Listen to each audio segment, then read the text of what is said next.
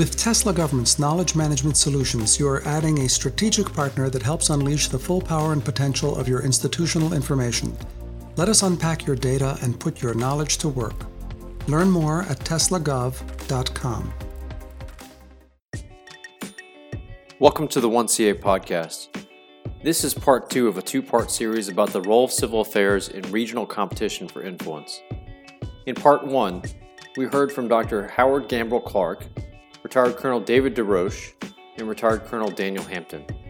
In part two, we're going to hear from Dr. R. Evan Ellis, research professor of Latin American Studies, U.S. Army War College Strategic Studies Institute, and Mr. Timothy Faulkner, strategic intelligence advisor for U.S. Army Pacific Command G2.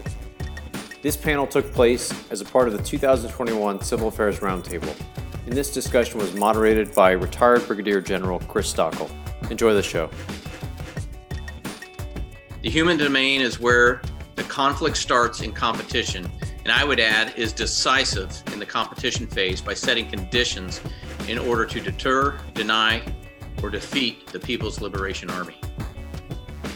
Let's uh, go over to uh, Dr. Ellis there, and uh, we'll pick it up. General Stockel, thank you very much. And uh, I'd like to thank the Civil Affairs Association and the other partners today for the opportunity to, uh, to be with you. Uh, I'd also like to uh, acknowledge uh, the contribution in, in my thoughts uh, to one of my strategic research project students here at the Army War College, Lieutenant Colonel Patrick Blankenship, who has done a very solid paper and, and again gave me some good grist for what I'm about to share with you today. Um, I'm going to concentrate on China and secondarily Russia and their activities in Latin America and the Caribbean. Uh, certainly, uh, Russia is playing an important role in, in looking to uh, destabilize, as been mentioned before, as well as uh, in places like Venezuela, as well as uh, um, in uh, um, certain areas in the domain of information operations. But um, when I focus on, on China, I want to emphasize that for me, the uh, principal thrust of China's activities is economic in nature, but that does not make it any the less strategic. Uh, it has associated uh, political strategies, institutional uh, components, as well as military and other security support strategies in Latin America. But when we focus on the economic, just to put the uh, information down, um, over the past uh, about 20 years, about $160 billion in uh, Chinese investment has gone into the region, mostly in a combination of extractive sectors, markets for Chinese goods and services, and increasingly in connectivity, which I'll talk about in a little bit. Uh, also, um, in terms of, of tying the region to basically the networks of its flows and its influence in a very mercantilistic fashion. Of course, um, since the uh, invention of the Belt and Road concept formally in 2013 uh, and its extension to Latin America in 2018, you've had about 19 Latin American countries sign on to Belt and Road. In addition, uh, China, through its uh, vehicle of what they call strategic partnerships and comprehensive strategic partnerships, which uh, come oftentimes with a ministerial level coordinating committee for um, for deconflicting projects and taking them forward. You have 10 countries in Latin America that have signed on to be Chinese strategic partners, so to speak. Um, in addition to that, of course, when you take a look at loans and not just non-financial FDI, you find that about $137 billion in Chinese policy bank loans have gone into the regions since 2005, which is um, significantly greater than um, the, the World Bank and, and other uh, traditional Western lenders. Um, and even more importantly, in terms of bilateral trade, uh, you've had about $314 billion in bilateral trade. And so virtually every country in the region, as you, as you move south of Central America, has the PRC as its number one or often number two uh, trading partner. Again, establishing very powerful lines of influence through those economic vectors. So, what are the impacts of concern um, from a, a perspective of, of, the US and uh, by implication, uh, civil affairs and, and, DoD? First of all, I, I would say that um, number one, there are soft power influences as we have certain agendas and strategic position and access that we're trying to maintain. This often is, is a factor of Chinese um, uh, both uh, political leaders as well as business leaders and, and others who are willing to do certain actions or not do certain actions, as well as silence their criticism of China, both within their countries and um, in, in Asia itself, due to the hope to gain Chinese money or relationship with Chinese companies as local partners, um, as we see in Africa and in many other regions as, as well, um, as well as uh, the fear of um, losing those benefits from China um, if uh, one uh, offends China by, by speaking ill of it. In addition, you have have a process of people to people diplomacy, which involve oftentimes party to party trips, as well as uh, students, uh, businessmen, and, and others um, who are caught up in, in the web of, of trips to China and expectations of, of future benefits or, or, future access, which once again has a powerful silencing effect, um, if, if not a propagandistic effect. Beyond those impacts, however, which undermine our attempt to pursue a um, to pursue access, both military uh, as well as a, other uh, strategic goals in terms of democracy, human rights, um, economic policies, etc. You also have number two, which is the impact of Chinese uh, increasing uh, digital activities. So here we're talking about not just uh, Huawei and its advance into 5G in Latin America, but also space architectures, uh, smart cities, and other uh, surveillance architectures, um, which together, as these companies, again, Huawei, Hikvision, uh, ZTE, and others, as they build out fiber optic networks that connect Latin America to, to others carrying sensitive government and business data, um, it basically puts at risk the ability of future elites, both government elites and business elites, to make sovereign decisions to resist um, or, or, at least decide between Chinese and other alternatives, um, as well as, frankly, um, putting at risk the ability of corporations to invest and maintain uh, corporate and technological secrets in the region in, in a secure fashion. Um, beyond this, uh, number three, you have an impact on what I would call um, China serving as an incubator for leftist authoritarianism. So, for example, it's well known um, the $64 billion put in over the past uh, approximately 12 years into uh, Venezuela, especially the oil sector, or the $17 billion which Chinese companies put into Venezuela, to uh, Ecuador under the regime of Rafael Correa, um, a little bit less than uh, $10 billion in current or, or uh, hoped for uh, loans uh, under uh, Evo Morales and the MAS in, in Bolivia, and a slew of new projects also under Argentina. But what happens is that there is an important cycle, and I, am going to talk a lot more about this authoritarian cycle in, in a minute because I think this is, goes key to understanding the nature of how civil affairs can impact great power competition here, because this is, this is the key. Um, what happens is that oftentimes there are non-Chinese or non-great power uh, factors that bring these uh, populist leftist governments in, into power. They have to do with corruption, popular dissatisfaction with systemic performance, as, as we see in other regions.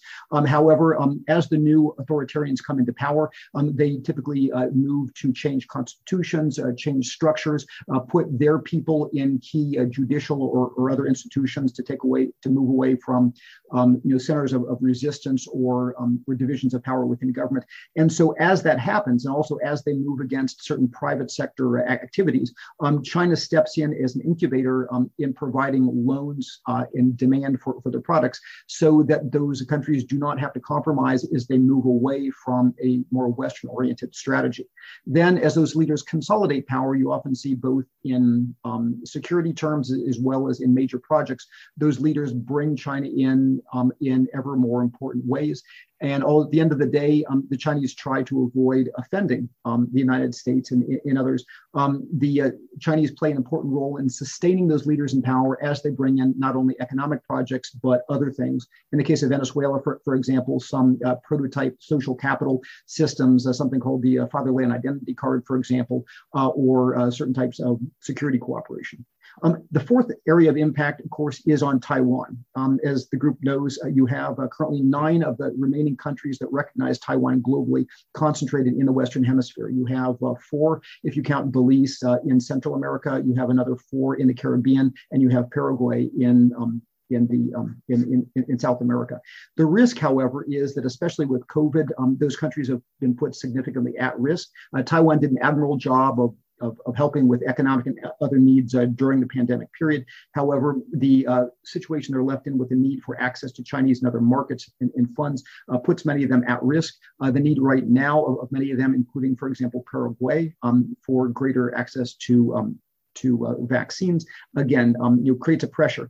And what we see historically, if we looked at the change in Costa Rica, if we look at the change um, in, in El Salvador after uh, 2017 in Panama and the Dominican Republic, is there's oftentimes an explosion of Chinese influence when you have those, those flips. Uh, and, you know, where um, business leaders and others are co-opted um, taken to, to China on, on trips and, and given uh, you know, particularistically beneficial, you know, business deals. Uh, previously, uh, Taiwan-facing uh, youth elites uh, who were studying in places like Tamkang in, in Taipei are redirected to study in China uh, through a series of non-transparent MOUs. Uh, Chinese companies are able to come into the telecom sector, the electricity sector, um, the construction services sector. And the bottom line is that um, you know these types of the type of work that Taiwan does is also very much in line with the types of functions that U.S. civil affairs oftentimes in, engages in. Um, so across the, the board, you have, um, again, destabilizing soft power, digital impacts, left authoritarianism, and Taiwan, all of which uh, create implications for U.S. military access and the access of, of China to the region. So it's not just about, you know, who gets the money from, from the deals.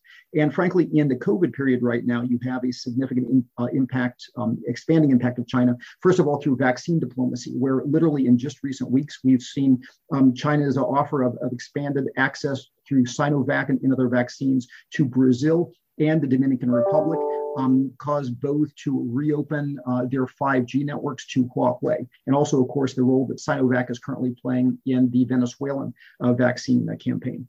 In addition to that, you have the increasing importance of Chinese product demand, especially this year, while the Chinese economy is, is growing at 8%, while traditional other uh, customers like the US and Europe are, are still in doldrums.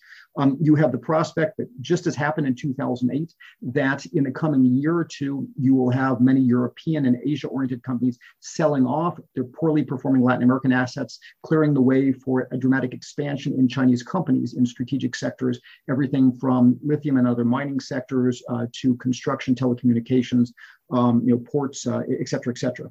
And you also have a combination, especially after COVID, of desperate and populist uh, governments uh, who um, are open to doing more things with the Chinese. Again, in Latin America, you've had a relative um, rapid expansion. You have the Venezuelan regime of Nicolas Maduro, who is uh, surviving and beginning to move forward with more oil exports to China as well as Russia. You have um, the deepening of the, the, the turn to the, the, left or the return to the left um, by the Peronist government in Argentina of, of Cristina and Alberto Fernandez.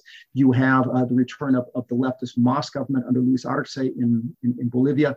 Uh, you had the narrow loss of, of a risk of the left coming into Ecuador, uh, Andres Arauz just this week, but you now have the prospect of a new leftist populist government possibly coming into power in Peru in the second round of, of elections coming up there.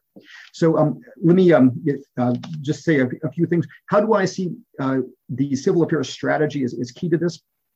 I think number one, as I alluded to before, um, one key strategic focus has to be in preventing cycles of bad government performance and unrest that helps bring these populist governments to power that open up the door to China and Russia uh, competitors.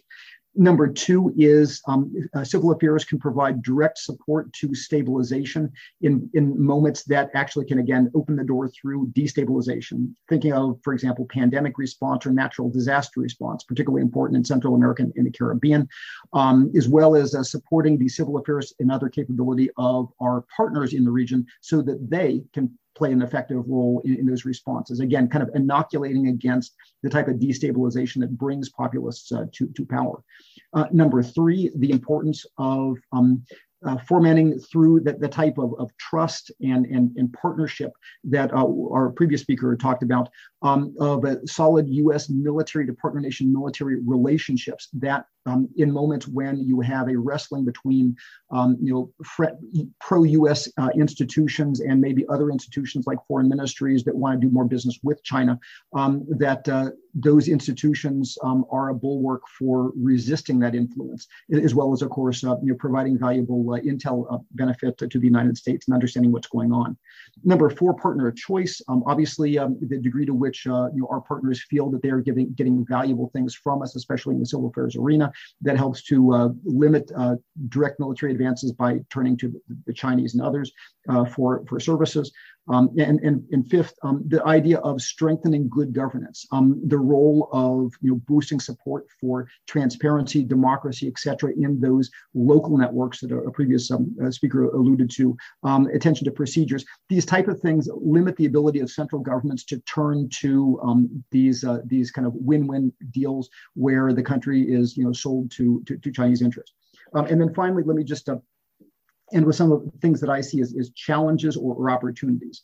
Um, number one challenge, especially in Latin America, but I think it's generalizable, is, is having realistic and useful effects. Um, so um, I, I, wish uh, civil affairs could be set up um, to uh, administer a small electric shock and any time a civil affairs officer has, has a plan that says that the strategic concept is to get our local partners to, to like us more than the Chinese. Oftentimes, there are tactical level effects that support strategic goals, but the message is not the, the goal.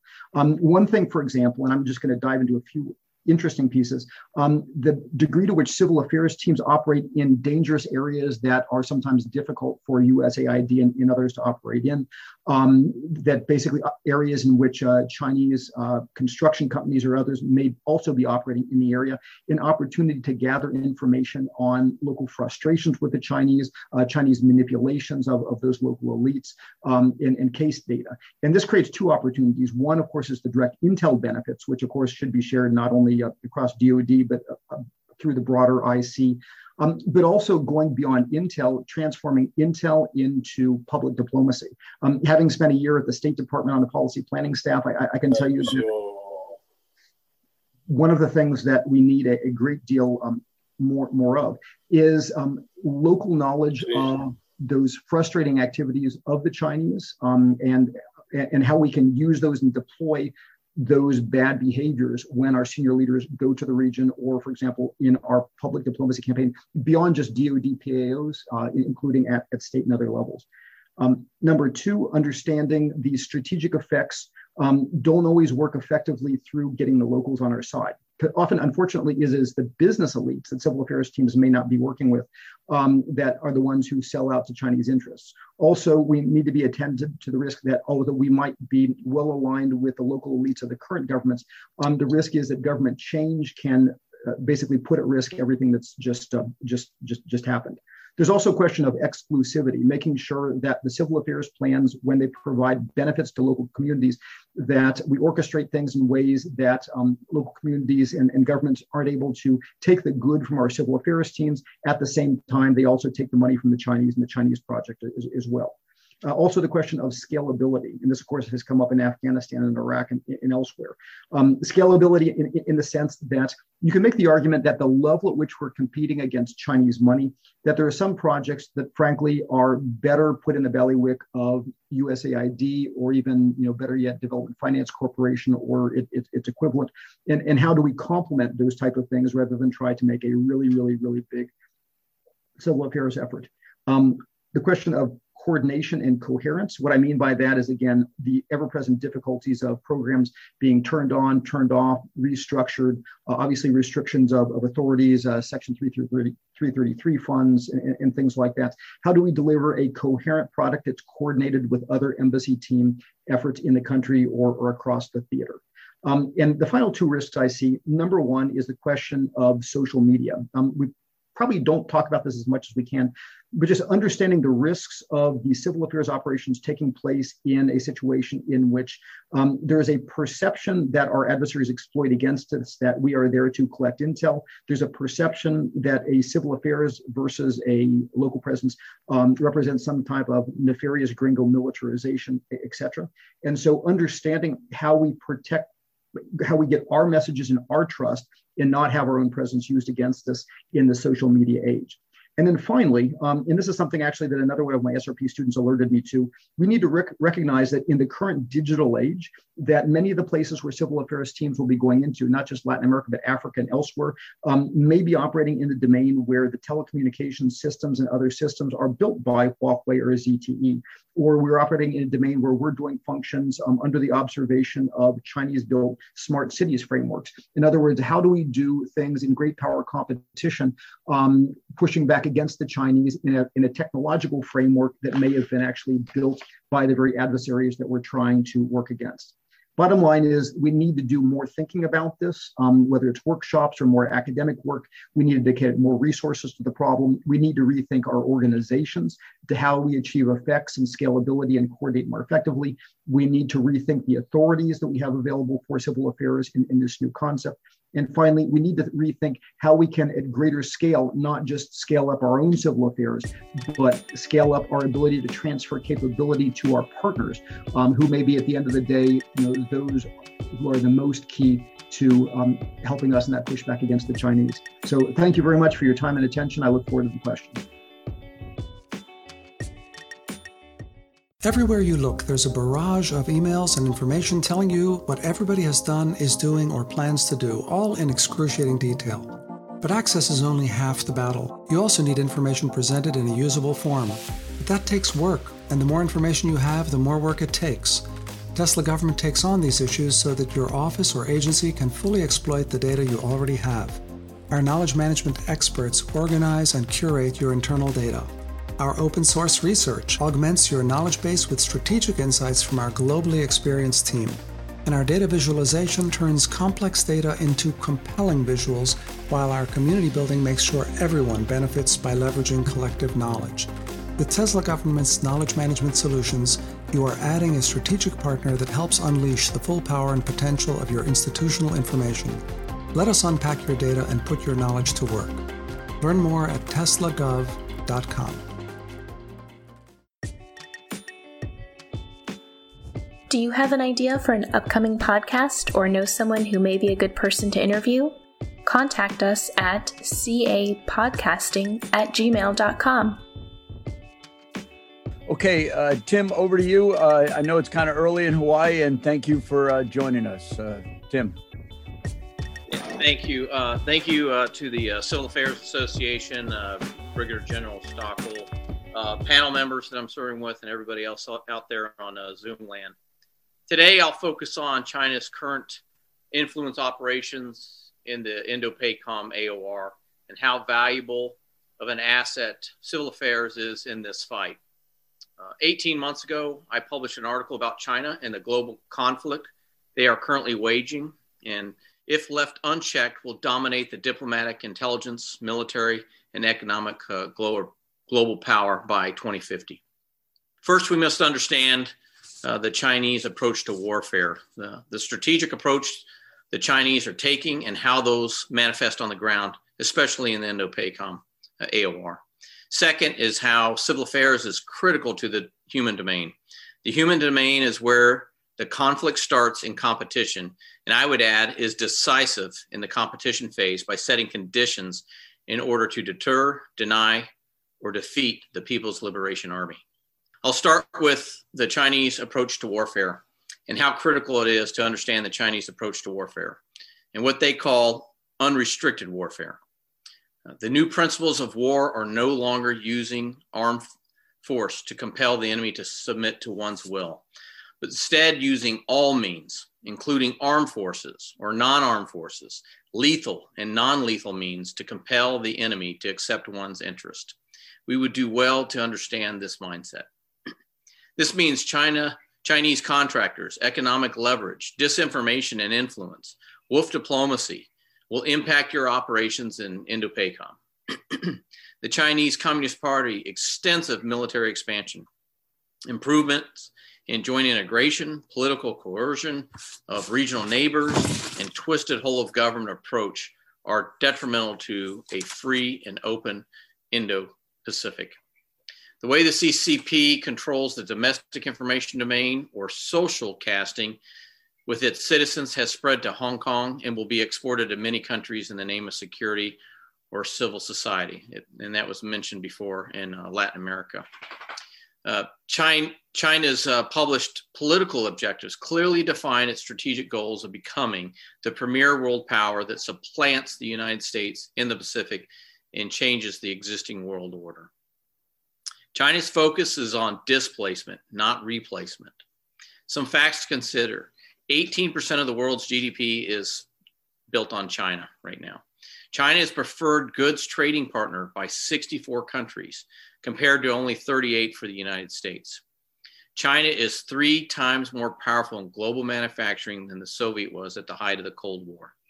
China produces 22% of all global manufacturing. This is a country whose economic power is will only increase in the coming decade. Where and how does China use this power? Look at Hong Kong. They rewrote the laws. They control who can actually run for office. They took control of Twitter and all social media. The economic impact is flowing into Hong Kong. Nearly 980 billion more dollars have flown in since the lock, the Chinese lockdown of Hong Kong. Huawei, which was mentioned earlier, and I'm glad to see uh, many of the panel members mention it. The telecommunications giant that the US called out and the European allies. It was a three year campaign stop Huawei, stop Huawei. Results are out of 189 countries, only 12 have banned Huawei. Remember, China is a country that in 2001 became part of the World Trade Organization and since then has become less free and is spreading its so called progressive socialism with social casting to many countries. You must impart this knowledge on our allies and our partners. You must embrace the fact that there will be positional advantages around the globe, and the United States' ability to limit China's maneuverability or obtain a permanent positional advantage is critical. So, what do you do? What, what does the civil affairs folks out there, what can they do? The most important point for civil affairs professionals is to focus on furthering strategic and operational objectives in competition. Those objectives are access, information, information I'm sorry, um, messaging, economics. The environment assessments are going to be critical in this campaign.